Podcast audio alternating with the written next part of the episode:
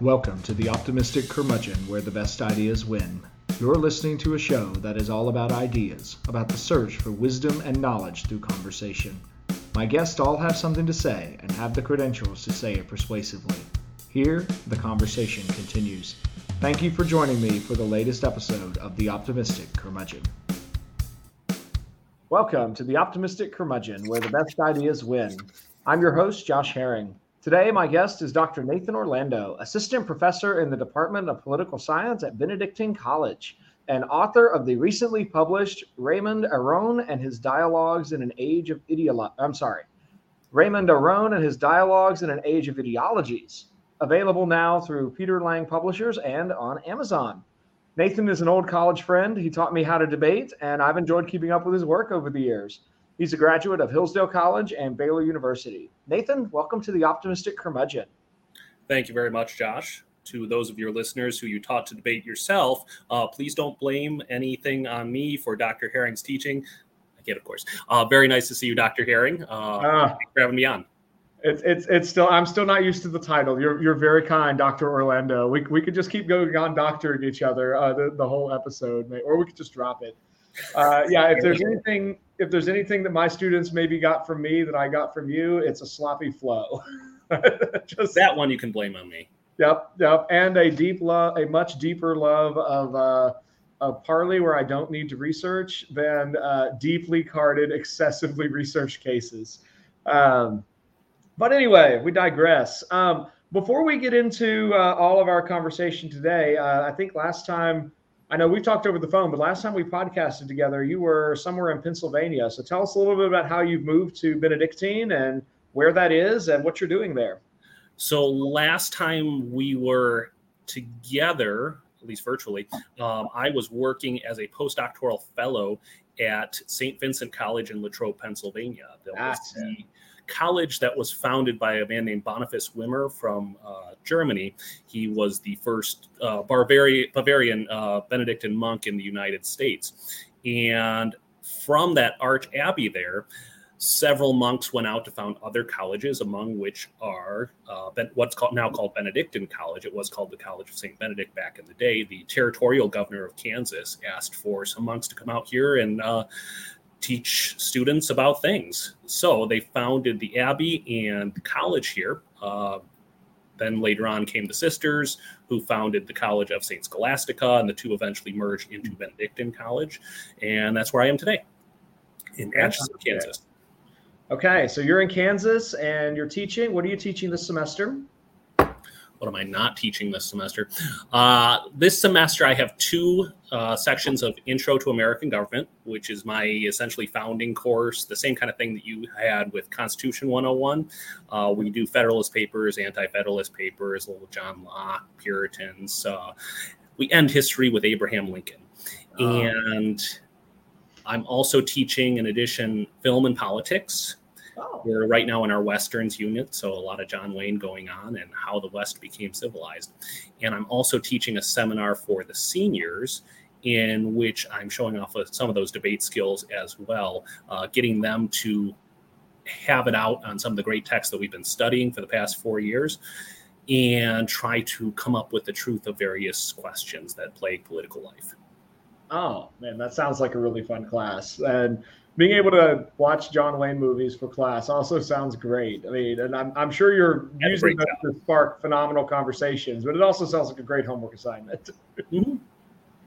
Ah, well, I'm really curious if you could tell us just a little bit about your doctoral research. I, I know we're we're here today to talk about Aristotle, but I wonder if you could take us to uh, the mid 20th century and this uh, Raymond. I, I, you're gonna have to correct my pronunciation. I think it's Raymond Aron. Is that right? Raymond Aron. So you Raymond basically drop the D and Aron like Achu. Oh, okay. Aron like Achu. Perfect. So who was he and what did he dialogue about? So I like to introduce him as the most interesting man in the 20th century that nobody's ever heard of. Mm. So if I can do the elevator pitch. Yes. So Aron grows up in early 1900s uh, France uh, in Versailles. He comes from an upper middle class family and he goes to one of the top uh, schools in France, uh, which is called the École Normale Supérieure in philosophy. And France is such a, an administratively centralized country that basically all roads lead to Paris. So he's studying in Paris with all of the more famous people that you have heard of. Uh, he's colleagues and roommates with Jean Paul Sartre, uh, Maurice Merleau-Ponty. Of course, they meet uh, Simone de Beauvoir. Uh, the École Normale Supérieure has everybody going through. So, at any rate, he graduates top in his class, and this generally paves the way for one to get a teaching job for a few years in the provinces. He's studying philosophy, uh, teaching job in the provinces, and then come back to Paris. Sort of, uh, you're writing your own ticket. He instead decides that he wants to go study German philosophy because, hmm. believe it or not, at the time, German philosophy and French philosophy don't really talk to each other. Nobody really wants to have that conversation. So he goes and he teaches in Cologne for a year and Berlin for two years. And it's worth noting that this is between 1930 and 1933.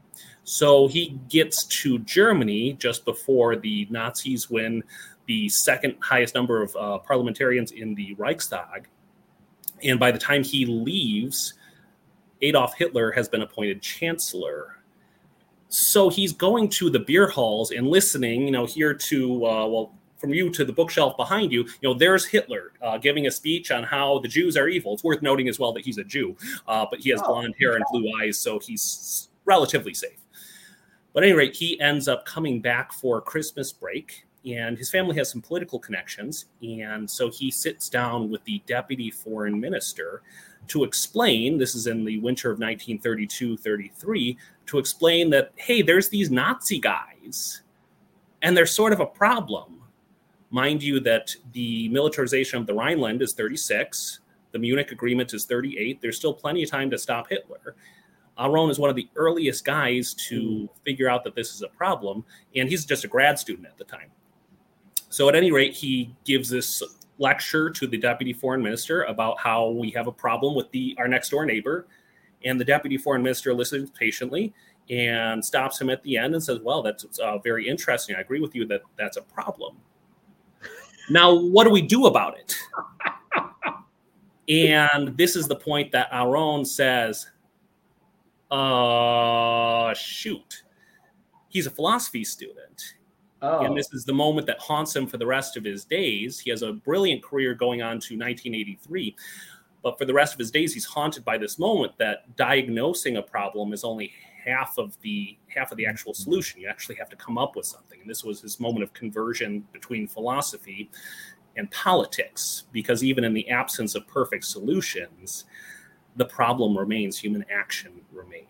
And so, for this reason, he goes on to investigate in very particular terms the real issues of the day. And in many ways, his books, his articles, he was a newspaper writer, he was uh, he, he, wrote books, he wrote uh, academic journal articles, and he was a teacher. And all of his writings, all of his teachings point towards specific problems. He doesn't write sort of a magnum opus that has this is my philosophical method, these are my political beliefs, but instead confronts real problems in real terms and tries to find not the the ultimate the best solution, but the best available, or as he'll put it, the least bad solution. And he says that's what politics is all about. So wait, so politics is all about the least bad solution. We we might have a variety of problems, and for a singular problem, there's going to always be at least a least bad way to change the status quo. Yes. Okay. Which yeah. ultimately, inaction is still action. So even failing okay. to choose, as happened in the 1930s with France, okay, there's this Hitler guy, we don't have a solution to him, so we're just going to set this aside and pretend nothing's happening that's still a choice. And okay. that might be the least bad solution. He gives this great argument for why, well, maybe France really wasn't ready to fight the Germans leading up until you know 1939 when war actually breaks out. But that's still a choice. And human decision, the ability to choose the least bad option, is sort of the essence of politics. That is really interesting. And it, it dovetails so well with uh, our main topic today, Aristotle, because at least on a a very big superficial level, in, in my mind at least, the distinction, one of the distinctions between Plato and Aristotle is that Plato is all about the ideal. and he's all about the just city, and at least on one reading of the Republic, and mm-hmm. and the just man and the just life and the harmonious soul. He's not really asking about a particular person's soul. He's asking mm-hmm. about the ideal in that sense, and he's mm-hmm. thinking about the ideal republic, not a particular state. Whereas Aristotle is just filled with these specific, particular examples. Mm-hmm. And he's much more interested in a specific, focused analysis uh, than he is kind of a broad, universal principle. Is that is that fair, or am I character, character creating caricatures? Well, that's a deep question that involves people a lot smarter than me studying over the past couple of thousand years and trying to come up with a solution. The short response is yes, there is a lot of reason to believe that Plato, through his Socrates in the Republic, doesn't actually mean that this is you know, the thing that he actually wants, uh, particularly when you get to the laws and the seventh letter. But that's not what you're asking about. So we'll put that aside. Aristotle still takes him seriously in the Republic and in his other dialogues. Aristotle studied with Plato for a mere 20 years or so. So, you know, when my students think that they have it bad that they have me for four years, just imagine. but he does give us a lot of reason to believe that he takes Plato seriously enough to take him to task. As he says in, I believe it's the Ethics, the truth and friends are dear, he's referring specifically to Plato there. The truth and friends are dear, but the truth is dearer still. And it's hmm. part of friendship to sort of correct one's friends. Well, let's. Uh, I think that's a that, that's a great line. But let's let's let's take this over to Aristotle and, mm-hmm. and politics uh, in in general. Um, Nathan, if you had to summarize Aristotle's influence on political theory, how would you do that? I know that too is a massive question, but what is Aristotle's impact on political theory? How long does this podcast go? Uh, we need to be done by three. Okay, we'll see what we can do then. Okay. Uh, that is a very big question, and I think you were right before in asking about the analysis of specifics, because Aristotle, like Aron, or rather Aron like Aristotle, approaches things on their own merits and he less gives us a step-by-step guide to how to uh, how to build the perfect city than he does give us a way of thinking through our questions towards that end to your question perhaps i can break it down a few different points we'll deal particularly with the politics today i think that was uh, at the heart of your question but it's worth bringing in the ethics, the Nicomachean mm-hmm. Ethics, mm-hmm. which is perhaps his more well noted work. And he ends the ethics in the very last chapter, on the very last page, by talking about specifically that we haven't figured it all out yet. So he writes this great book on how to be a good man, how to embrace the virtues and live a virtuous life, which is itself not a step by step guideline. But he ends the work by saying, well, our search isn't complete and so by uh, by the third book of the politics, he'll be asking about the difference between the good man and the good citizen, saying that the virtues are not the same. Because he opens up the politics by talking about man as a political animal, and I think this is this is his main contribution that he opens the politics by saying that all things aim at some good, and the political community is the thing that aims at the most comprehensive good that politics itself is sort of an architectonic study, as he will say, everything sort of fits into it. And there's something about politics that completes us. He's going to call man a rational animal and say that politics, the, the man without a city engaged in this politics, is either a beast or a god, by which he means, you know, you can't be a god, so you're probably a beast. He says there's something deficient about the man without politics.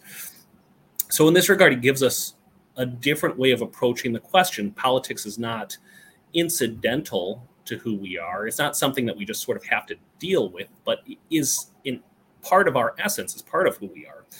And we remember this uh, for personal examples. We remember this with the COVID outbreak, that there was something during lockdown that was sort of lacking, mm-hmm. being able to engage with other human beings. It was not fun the incidence of you know mental health issues and uh, drug abuse and so on and so forth went through the roof. You know this. You were working with uh, you were working at the Thales High School at the time. Mm-hmm. Your students, I'm sure, were not the same before and after. College students as well, and that's true of all human beings because they're human. It's part of what we are. So, back to the question of his contribution, he's in part correcting Plato. To your point from earlier, that he argues that there is something in the search for the best regime, for the perfect way of doing everything that is not really human. It's built for computers rather than human beings. Politics is not a problem to be solved. Okay, and if there's no perfect solutions, it's not a problem to be solved once and for all, but whether, rather a way of life. How do we do that? He starts searching not necessarily for the best regime, as it were, but for the most fitting regime, which he says is going to be different for each political community. Some people are going to have a way of life that lends itself more towards a kingship, some towards democracy, some towards oligarchy. And in this regard, he sort of gives us a way to approach this question of how ought we to live. And back to your earlier point, not to uh, just to tie everything up, that he argues in book two that one's basic premises ought to accord with what one would pray for, hmm. but nothing should be impossible. In other words, we should aim at the best of the best, but we should sort of temper our expectations that we're ultimately going for not the perfect, but the best that we can get. And in this regard, he gives us different questions to ask, different ways of approaching the uh, political community that will allow us to start to get at this question. I think that's really helpful in part. I'm, I'm stuck on some one phrase you said: the most fitting regime for each community. Mm. So it's not that there is some global perfect political regime. If we could just get everyone to practice a singular constitutional republic form of government or a singular empire that suddenly mm-hmm. we would have global peace and prosperity and everything would be great. But rather there, there's sort of a there's a there's a diversity and a localism both in the image that you're describing that there's these different groups of people in different times and places and with different circumstances and they are going to have a unique regime that fits their fits their good and their end. Is that right? Yeah i think that's well put we tend to have the idea this is a particularly American fault, but other cultures are just as guilty that everyone is an imperfect version of us. Like, if mm-hmm. only they had the US Constitution and McDonald's, life would be grand. But that's not always the case. Various cultures have tried the American Constitution. So Argentina once tried it almost word for word, but other cultures have tried, you know, this, that, and the other thing. This was famously the plot line of the Iraq operation in 2003 that they were simply waiting for the American Constitution and then peace and democracy would break out. But that's not always the case. Uh, Tocqueville is very good on the point that you know there are certain mores and certain habits that prepare one to live in certain ways, and without those, without the education, without the cultural assumptions, assumptions, without the religion, like it just won't work out the same way. Yeah, I think that's helpful. Uh, well, let let's shift a little bit forward in time. Uh, uh, your field, I mean, once upon a time, you were the philosophy guy. I would ask big questions to, but you you went into uh, studying not just politics. Of course, Hillsdale renamed their political science department the politics mm-hmm. department, whatever that means. Uh, you you you went something even a little bit more precise than that, and uh, you you've been studying international relations. So uh, what is international relations and how is it taught? Well, this is something that I never really saw myself doing.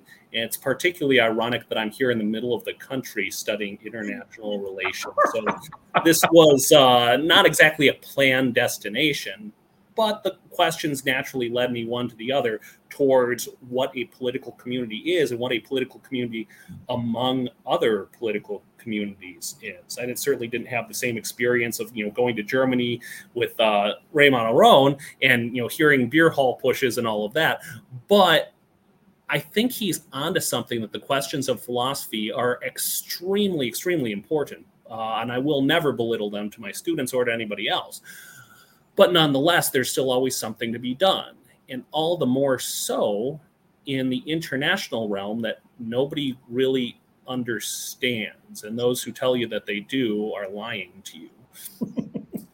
so, international relations is, in essence, how nations and states interact with each other, whether that be diplomatically, economically, militarily, so on and so forth.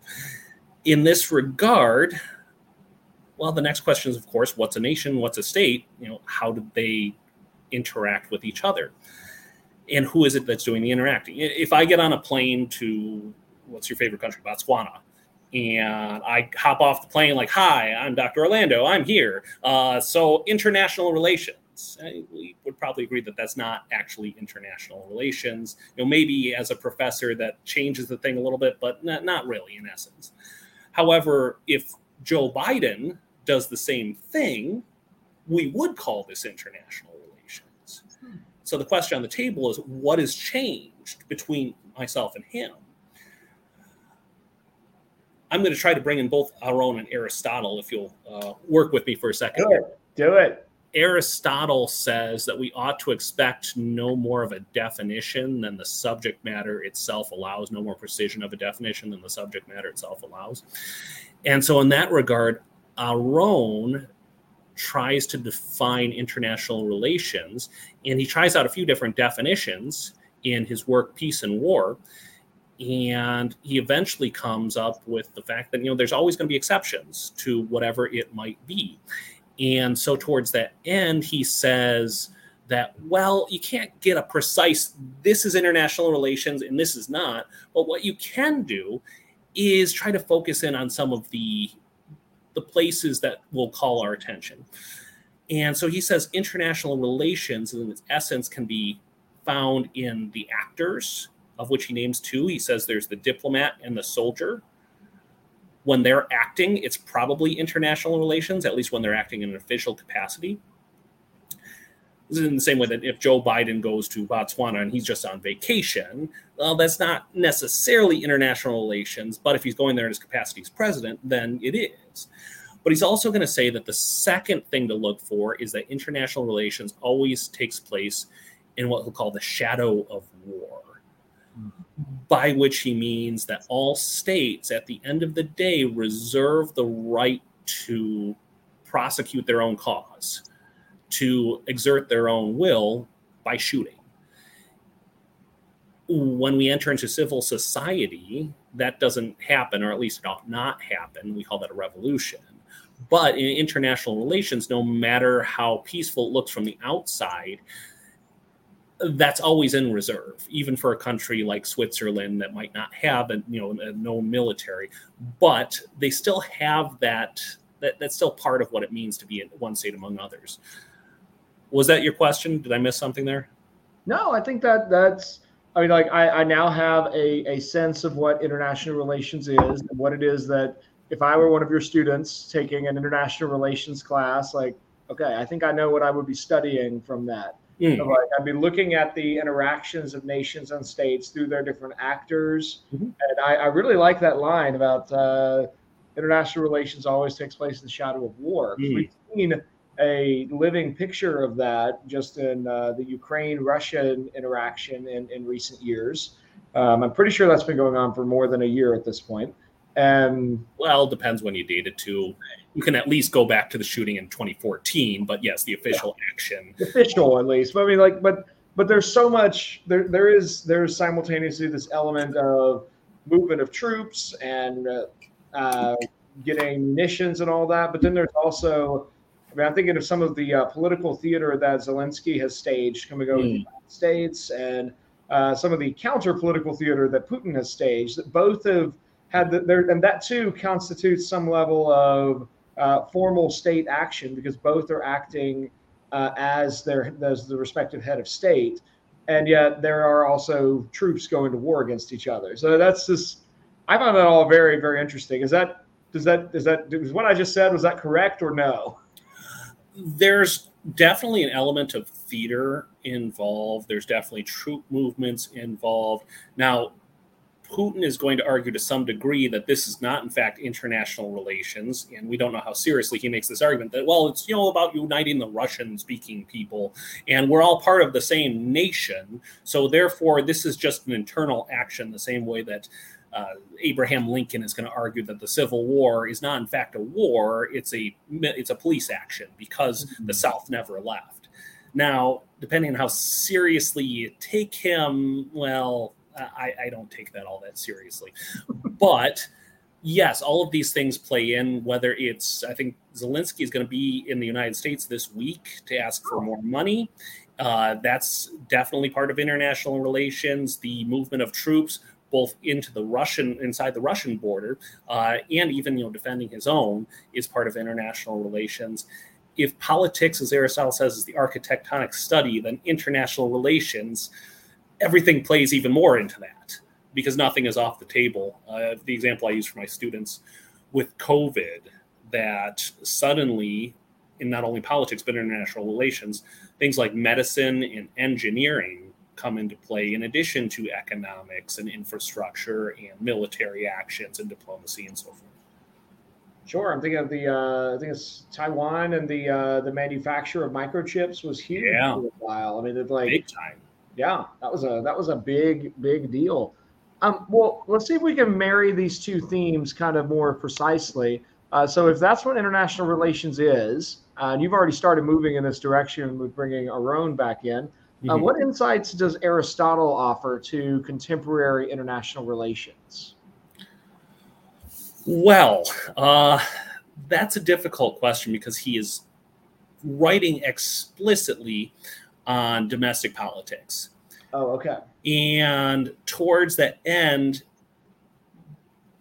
I'll answer your question. I just want to put a couple cautions on the table. Yep, Number yep. one, that there are people who spend their lives and careers studying this, and I'm not one of them. Uh, so I'm a dabbler, but as I dabble, I would also caution you that you know there are if you go to enough political science and philosophy conventions, which I don't recommend, of course, uh, you'll find you know Plato had this theory of you know Facebook, and Aristotle has teachings on you know, solar panels.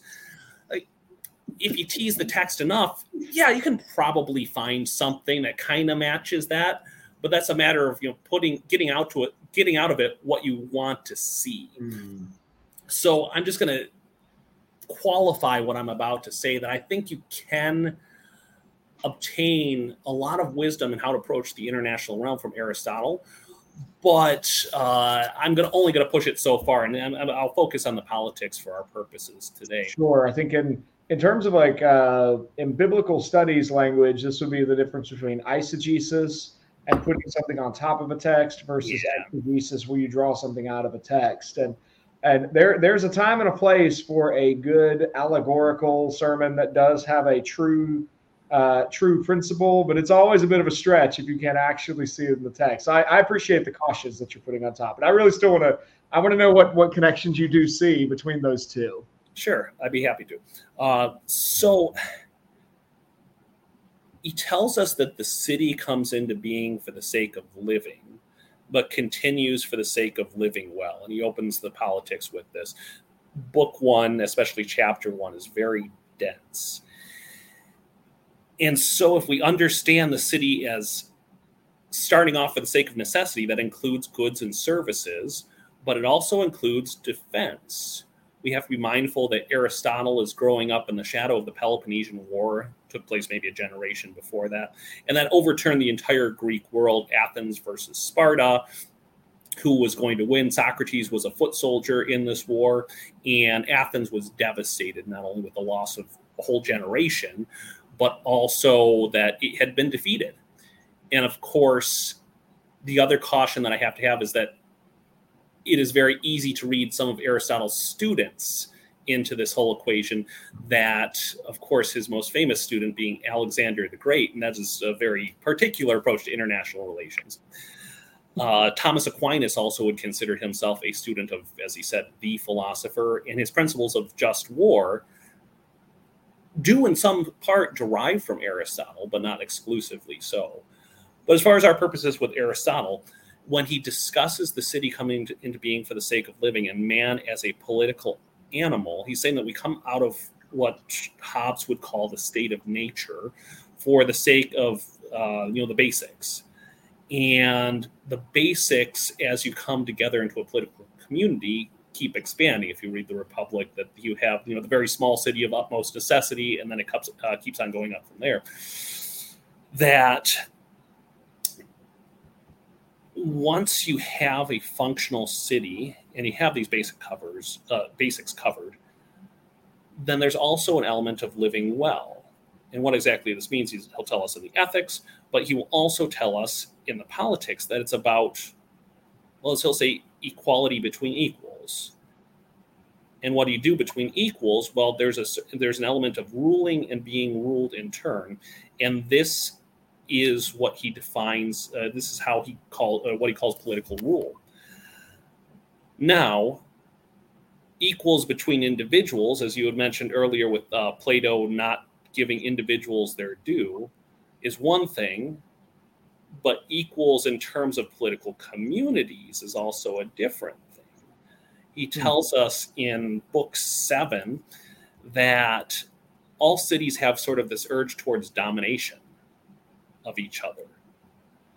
And this is in part because they're looking for security by eliminating their rivals, but also in part because they want to show how virtuous they are, how just and great they are. They want to be honored by taking over other cities and either enslaving the people or just conquering and saying, hey, we're the best. Of course, this is the plot line of the Peloponnesian War. Aristotle argues that it's possible to conquer unjustly, to hold unjustly, that war should aim at certain ends, but that these are not the highest of all ends. So, in that way, he gives us a way to approach war and understanding of war. Mm-hmm. And he this is going to come back to the first page of the politics when he argues that there Plato made a mistake when he said that there's only one type of ruling. He says master slave. The philosopher king basically gets his way all the time. Aristotle will tell us that there are three different types of ruling. There's that between master and slave, there's that between parent and child, and there's that between husband and wife. Now he hmm. says master and slave, we'll, we'll set that aside for right now, but that's what conquest is all about. Like, I want you to do the thing and you're going to do it or I'm going to kill you. But he holds as his model, building up from the most basic of units, the, the family structure, he holds this as model the rule between husband and wife, which sounds a little misogynistic. But the more you dig into it, the more and especially as he goes through the book, he talks about the relationship between equals, between husband and wife, ruling and being ruled in turn on specific subjects. Towards this end, the first instance of international relations that comes up in the politics is between the Greeks and the barbarians. Okay. And he suggests that the barbarians, the Greeks are fit to rule the barbarians for one reason because the barbarians, bar- barbarian just simply means they don't speak Greek, so it's everybody else. Barbarians treat their slaves and their women the exact same way. Hmm. And for this reason, they are fit to be ruled by the Greeks. So there's an element of conquering somebody else and ruling them for their own good going on in there. And I think most of us would be on board that you know women are not slaves. I hope that's not a controversial statement. Uh, but this brings in the question of you know what exactly are we doing in the relationship between nations and states and he suggests that well it's not just about exerting one's will not just about getting one's way not just about plundering but there might be an element of virtue about that the equals are fit to rule and be ruled in turn but maybe there's an inequality going on there. Montesquieu brings up various examples of this later on in the uh, in the tradition that you know the Brits sometimes went to places and conquered them, and they gave them democracy and they gave them roads and parliament and all of that stuff. Uh, and sometimes, of course, they didn't. Don't get me wrong, but there might uh, when he talks about kingly rule and even when he talks about master slave rule he talks about the benefits that can be rendered for the uh, those who are ruled what the ruler can do for the ruled now, a lot of the rest of the book, we've focused on chapter uh, book one especially, but a lot of the rest of the book is about unpacking the different types of rule. Uh, and he'll talk a little bit more explicitly about hegemony later on. But especially in book five, he'll tell us that war is not necessarily good for itself. Hmm. But at the same time, we must prepare for war in order to avoid being enslaved. And that is one of the highest goods to avoid having to follow somebody else's rule, but to participate in politics. And this is part of what we are. So he'll talk a little bit about the, how you uh, form a city towards this end, the types of troops involved. Uh, he'll talk especially about supporting the middle class to prepare for war. And well, he'll also tell us that uh, this is one of my favorite observations in book five. He'll tell us that a little bit of threat is sometimes a good thing from a neighboring country that sort of binds the city together. Because at the end of the day, we can't avoid international relations whether we want to or not. And this in my studies has been one of the more, more fascinating observations that when you get to Thomas More's Utopia, for example, Thomas More will say, will tell us about, you know, this great civilization and it looks like Plato's Republic. But the key to mm-hmm. utopia is it's an island. It doesn't have neighbors. Oh, okay. The way that you're able to build this perfect regime is by not interacting with the outside. But Aristotle, of course, is the first one to make the observation.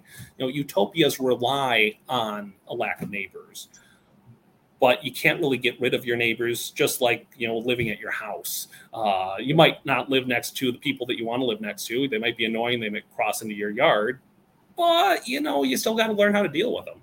And this is part of what politics means. Well that's that's really the other piece i wanted to ask you about with that. I mean that uh, i think my students particularly on the high school level less so on the college level i've already had great conversations with students about the meaning of politics on the, the collegiate level um, but at the high school level, uh, people conflate politics, political, and partisanship as if they are all synonymous. Mm. That's not really the way you've been using the term politics. Um, you define that. You told us that Aristotle's goal is for uh, the the city comes into being for the sake of living, and it continues so that people can live well. Mm-hmm. Um, talk to us for a moment about what exactly what does Aristotle mean by politics, and how is that different than maybe our our current partisanship that that so consumes America every four to eight years with two year groups in between. So maybe every other year we just get obsessed with partisanship. But mm-hmm. how is mm-hmm. that different than than the political life? Well, one could be forgiven for conflating all politics with this sort of drama and war of all against all, in which there's no prize for second place and honestly, it is part of what politics means. And going back to you know Socrates' political opponents who had him drink the hemlock. Uh, intense partisanship is part of the game. You'll recall that you know in America we had that little Civil War thing where we shot at each other because we disagreed, and you know the little American, Civil War thing. You know, it was a little episode. You know, we got over it. Many of us got over it, but that's a different story. But politics is something more comprehensive. And part of the reason we lose track of it is because we expect too much out of it. Hmm. And I should be careful when I say that. You know, this is how I uh, make my living. So I'm not going to say that politics is unimportant, but we expect it to solve the riddle of you know our own identities and our destiny in the cosmos. But it can't do that. Politics is about ruling and being ruled in turn among equals it's about deliberating mm-hmm. together over the things held in common. He uh, Aristotle distinguishes this from tyranny on the one hand because that's not deliberation, that's not reason. It's just you know you're gonna go you're gonna take a left hand turn at the next stoplight. Uh, well, I don't want to. Okay, well I'm gonna shoot you in the head. That's tyranny. But politics involves well the whole of man's person. It involves reason and reasoned speech. he opens the politics by talking about man as a political animal and says that you know this completes us that mm. the hmm. man on his own in the state of nature is a beast again i'll have your listeners uh, re- remember their experiences during covid that there is something important about being recognized by other human beings not just recognized but also recognized as an equal as hmm. one worthy of participating in the common deliberation but the thing that I think we get wrong today is that we're at, after this quest for purity the other side is the spawn of Satan. And if I agree with them that I am giving way and this is a sin that I need to confess, I need to win. I need them to conform to my way of being in all times and in all ways. They must recognize me in my entirety and they must not disagree. And this is the whole uh, uh, identity politics craze today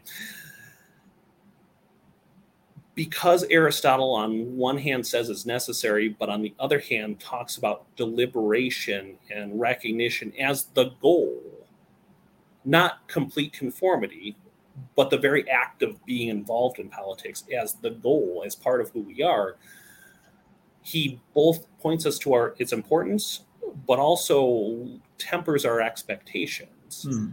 If it is about deliberation, we might still disagree. I know that there's a number of things that you and I disagree about, and we can, you know, take it out in the parking lot later on, and we have, no, um, but we'll just reenact the Reformation like we do every time we talk theology. I, mean, I didn't want to drop the R word, but uh, since you go there, um, we all make mistakes. Some of them just persist. Uh, some of us just persist in our mistakes for 500 years. So you know, uh, going these strong, things happen. man, going strong. anyway, but at any rate, Aristotle offers us an antidote to the ideologies of our day mm. because the ideologue doesn't look for the humanity in the other person. He looks for the conformity of the other person. He looks for the unconditional surrender of the other person. But if we accept that we're never going to get all of what we want in politics, we're already on the path towards, well, treating other people as human beings worthy of dignity. And so in that regard, it's it's been misunderstood, but we ought not throw it out, this politics thing. I see that. I, I think that's that's interesting to focus on the the ideologue there as uh, really looking for a total victory and being unwilling to settle for a realistic win uh, in pursuit of this like total good. I'm reminded of a uh, line where I think this is either Richard Weaver or Russell Kirk. I don't remember which of them wrote this, but he wrote about, uh, I think this is Kirk, wrote about the ideology being a fragment of the whole that is mm-hmm. taken, mm-hmm. that is mistaken for the whole itself. And that the ideologue thinks he has the totality of truth, when in reality, that totality of truth is an error because that mm-hmm. fragment of truth makes great sense when it is seen as part of the whole but extracted from the whole and grown to a swollen size, it's it's mm-hmm. cancerous, and that that enters into our political discourse in, in dangerous ways. Yeah, just as we said earlier about you know the dangers of interpreting the great texts and you know reading too much into them. You know, the Marxist will never not see class structure wherever he looks. He'll see it on your bookshelf. Is it actually there in your bookshelf? Well, probably not, but this, these are the glasses through which we view the world. Yeah, those horizontal boards, man. Those are the proletariats holding up all the books. I mean, I mean, it was probably made in a sweatshop in Cambodia that was organized by some Western imperialists. So you know, you can't escape it. Well, um, Nathan, as we kind of start wrapping this up, uh, do I would love to get your thoughts on uh, as a uh, without getting too deeply into the very partisan stuff we've been deriding, mm-hmm. uh, I would love your thoughts as a uh, as a political scientist uh, on the Biden administration and mm-hmm. how what what are your views on uh, how has the Biden administration done in advancing American interest on the international scene?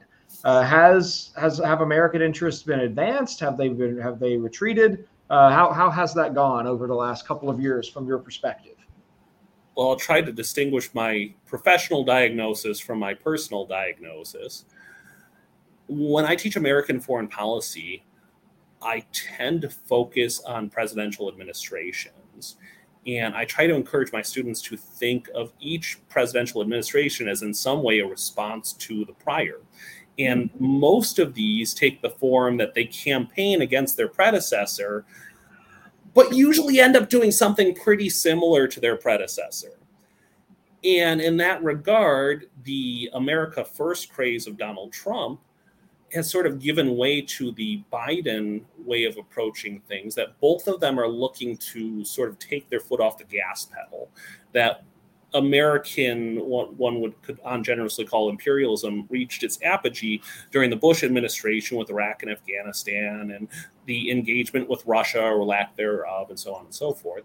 And uh, Obama, in some ways, uh, carried that forward. He campaigned, you know, I'm going to close Gitmo and I'm going to get us out of Iraq and Afghanistan. And then he didn't because that's sort of how it worked. Trump approaches the Obama administration by saying, you know, we actually are going to do those things. And of course, he doesn't either, but he uh, signs this agreement with Afghanistan that we're going to pull out. But the idea on the table for most of the this short 21st century so far has been that we had the what what we call the, the lingo the unipolar moment following the collapse of the Soviet Union. There was bipolarity coming out of World War II, two great mm-hmm. powers. And then in 91, suddenly the Soviet Union collapses on Christmas Day. And so the United States reigns alone.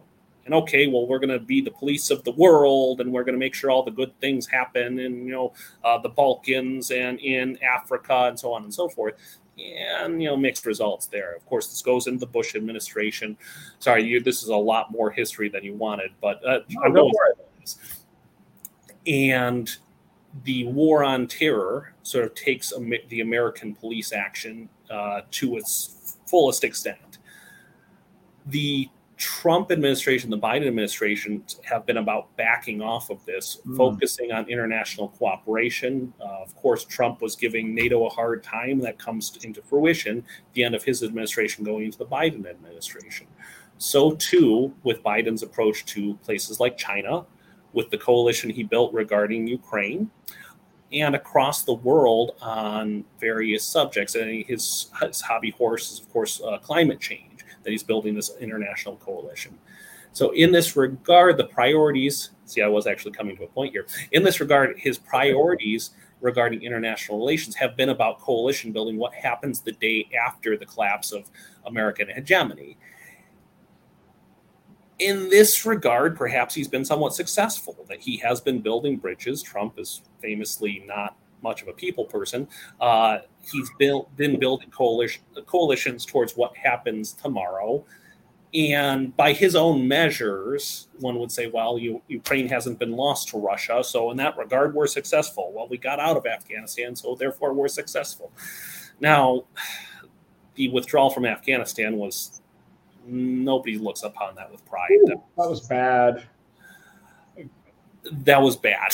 There's no other way to say that. And just for any uh, interested listeners who want to, uh, I do have a previous episode. I think this is the first episode of season three uh, with Kevin Roberts, president of the Heritage Foundation. He came on the show to talk about the uh, what he called the debacle of President Biden's withdrawal from Afghanistan. So we've got that back as a previous episode in season three. If any listeners want to go back down memory lane and uh, history from a couple of years ago now, when uh, the United States kind of announced that they were withdrawing from Afghanistan tomorrow, and then they left and left behind I don't know how many millions of dollars worth of helicopters and missiles and uh, God alone knows how many women who were counting on a Western presence to ensure their rights to health care and uh, education that were suddenly gone with the imposition of Sharia law under the Taliban. So there's yeah. my uh, there's my quick soapbox moment. Back to back to the level-headed analysis, Dr. Orlando.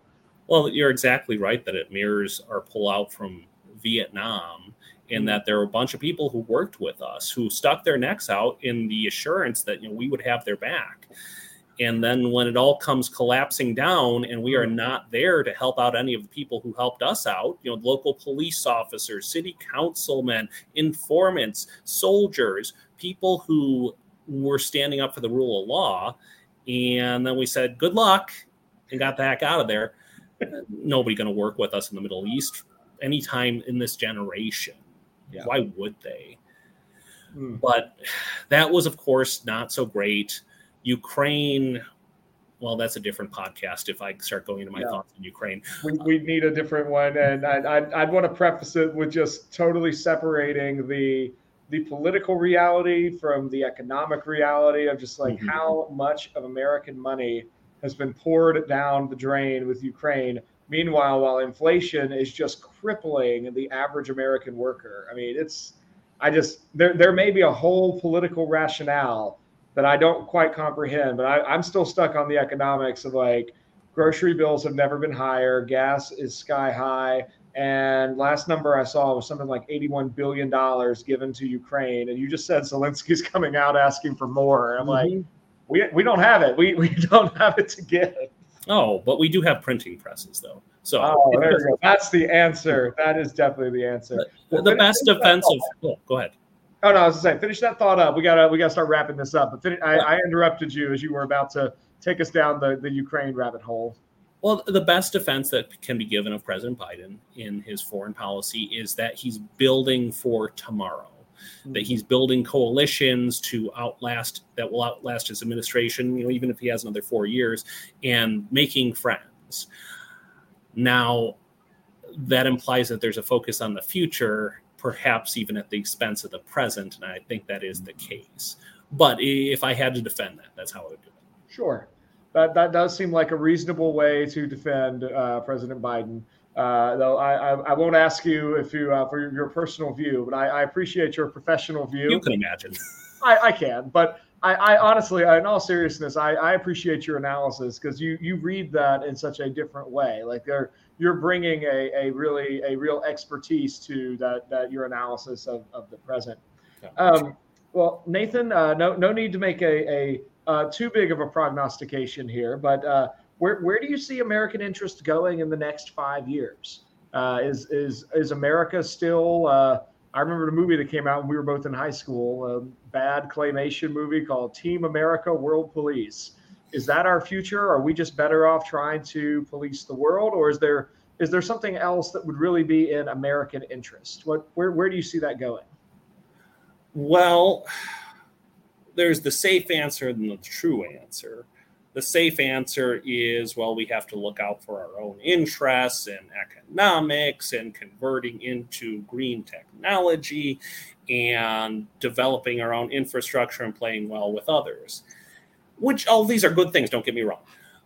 But to your point about the uh, puppet movie, that there has always been a dominant global power because international relations takes place in the shadow of war, you can't rule out that there's going to be bad guys just the same way that you know you lock your doors at night and you have 911 on speed dial. Well, i don't know why you'd have 911 on speed dial but work with me here.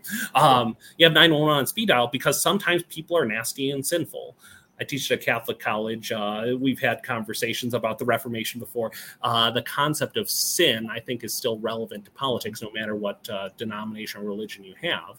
100%. That people are not good all the time. And regimes maybe even might see themselves as the good guy, even when they're not. And th- that might even be truthful sometimes. That Putin doesn't wake up in the morning and look himself in the mirror and say, wow, I'm a bad dude or he might, but you know, perhaps that's giving him too much credit. At any rate, there's always been a dominant power, and the question of the unipolar moment at the collapse of the Soviet Union, like, okay, well, what do we do? How do we handle this situation when nobody can really compete with the United States? After World War II, going into World War II, uh, Great Britain, of course, patrolled the seas. They had interests on every continent, and they are out of money and they're out of people they literally can't keep it up. Uh, so too with France and Germany and all of that. So they uh, default to the United States' direction. Okay, well, you are going to keep alive the freedom of the seas. You are going to build, you know, the United Nations and the Universal Declaration of Rights. You are going to solve conflicts. Mm. And of course, we've had a mixed record in that regard. Now, we living in a democracy, democracies are bad at empire, they're bad at throwing their weight around because democracies are like AD, ADD children. Like, ooh, there's a shiny. Let me go over and investigate that. We don't stick to long term projects. Monarchies, aristocracies, they stick to long term projects. When, you know, Great Britain goes into Africa or into India, you know, they're there for generations at a time. Mm-hmm. We lose interest. And that's probably a good thing at the end of the day. I exaggerate this point not to belabor it, not to test your audience's patience or suggest that imperialism is the way of the future. Don't get me wrong. But as we are withdrawing, China is rising. Mm-hmm. And they are more than happy to fill this vacuum. Power abhors a vacuum, and so it fills it. Between the Belt and Road Initiative, between their investigations into the interior of Africa and throughout Southeast Asia, South China Sea, of course, they are expanding. And the the Quad that's uh, being formed against them in the South China Sea and various other powers are starting to take note. Now, I do not mean to suggest for a moment that, well, to answer your question, over the next five years, we need to go to war with China. But we should be looking at, well, if we're not going to take the reins, which that's a reasonable thing, we should be looking for our own interest. They're going to. So, how do we make sure that a country that still employs concentration camps, that mm. still practices eugenics and forceful sterilization, experimentation, a country that imprisons political uh, dissidents. Mm-hmm. How do we make sure that they are not the dominant power in the world, that they don't have sole control? And I think it's a, simply a matter of waiting them out. Uh, in my field, we often say demographics are destiny. And ah. that's not entirely it. I go back to Aristotle. Politics is, in essence, about choice, but you look at the UN projections, China's at a, a billion and a half people right now, almost. By the end of the century, they'll be about half that. Mm. The one child policy will take a toll for the next several generations, even though they've already repealed it. So, back to your question, long way around it, what should be our priority for the next few years? Well, it should be a looking at how to build a coalition to keep China contained, to sort of mm. wait them out and wait out their uh, rapid growth rate, wait out their, not, uh, I hesitate to say population, but at least wait out this current generation of leadership. So that would be the long, short answer.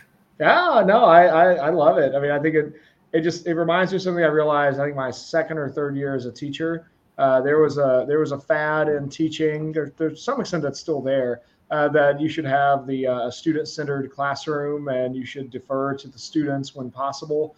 Mm-hmm. And I realized at one point that if I were to do that, that it, it, really is for the better. It is the best interest of the students that I am the one who's in charge of setting mm-hmm. the expectations as the teacher because I know how they need to behave and I can enforce that right behavior, which is really for the protection of all the other students. And if that's the role that America has been playing, if we're going to step out of that role, I, I think you're absolutely right to look at like how do we make sure that we don't hand that over to a potential global tyrant? I mean, that's a that's a great question. If Roan is right that international relations and politics more broadly is about the choice of the least bad option, it doesn't pat ourselves too much on the backs to say that you know we might not be we might be the least bad option. But yeah, I don't. That, that that's not a particularly hubristic claim to to recognize that. Uh, well, Nathan, thank you so much for joining me today. It's always fun to catch up, and I, I love learning from you and then seeing how much you've learned about this over the years.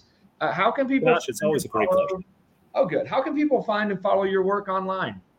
So I got to keep working on that. But for the here and now, uh, you can go to the Benedictine College web page and uh, check out my profile on that or LinkedIn, I suppose, would work as well. I've got a few articles in process and whatnot, but that would probably be the easiest way. Fantastic. Well, thank you, Dr. Orlando. Always a pleasure to have you on the show. Josh, thank you so much for having me. Always pleasure, and uh, hope to talk to you again soon. Indeed. And thank you, listeners, for joining us today for another episode of The Optimistic Curmudgeon. My guest this episode has been Dr. Nathan Orlando, assistant professor in the Department of Political Science at Benedictine College and author of the recently published Raymond Aron and his Dialogues in an Age of Ideologies. If you like this episode, please do leave us a five star review and share it with your friends. Until next time, seek the good, discover the true, and love the beautiful. You've been listening to another episode of The Optimistic Curmudgeon. If you enjoyed this episode, be sure to hit the subscribe button and share it with your friends. If you want to let me know what you thought about the episode, you can find me on Facebook, Twitter, and LinkedIn. Just search for The Optimistic Curmudgeon. Your host is Josh Herring. Madison Kay is our audio engineer.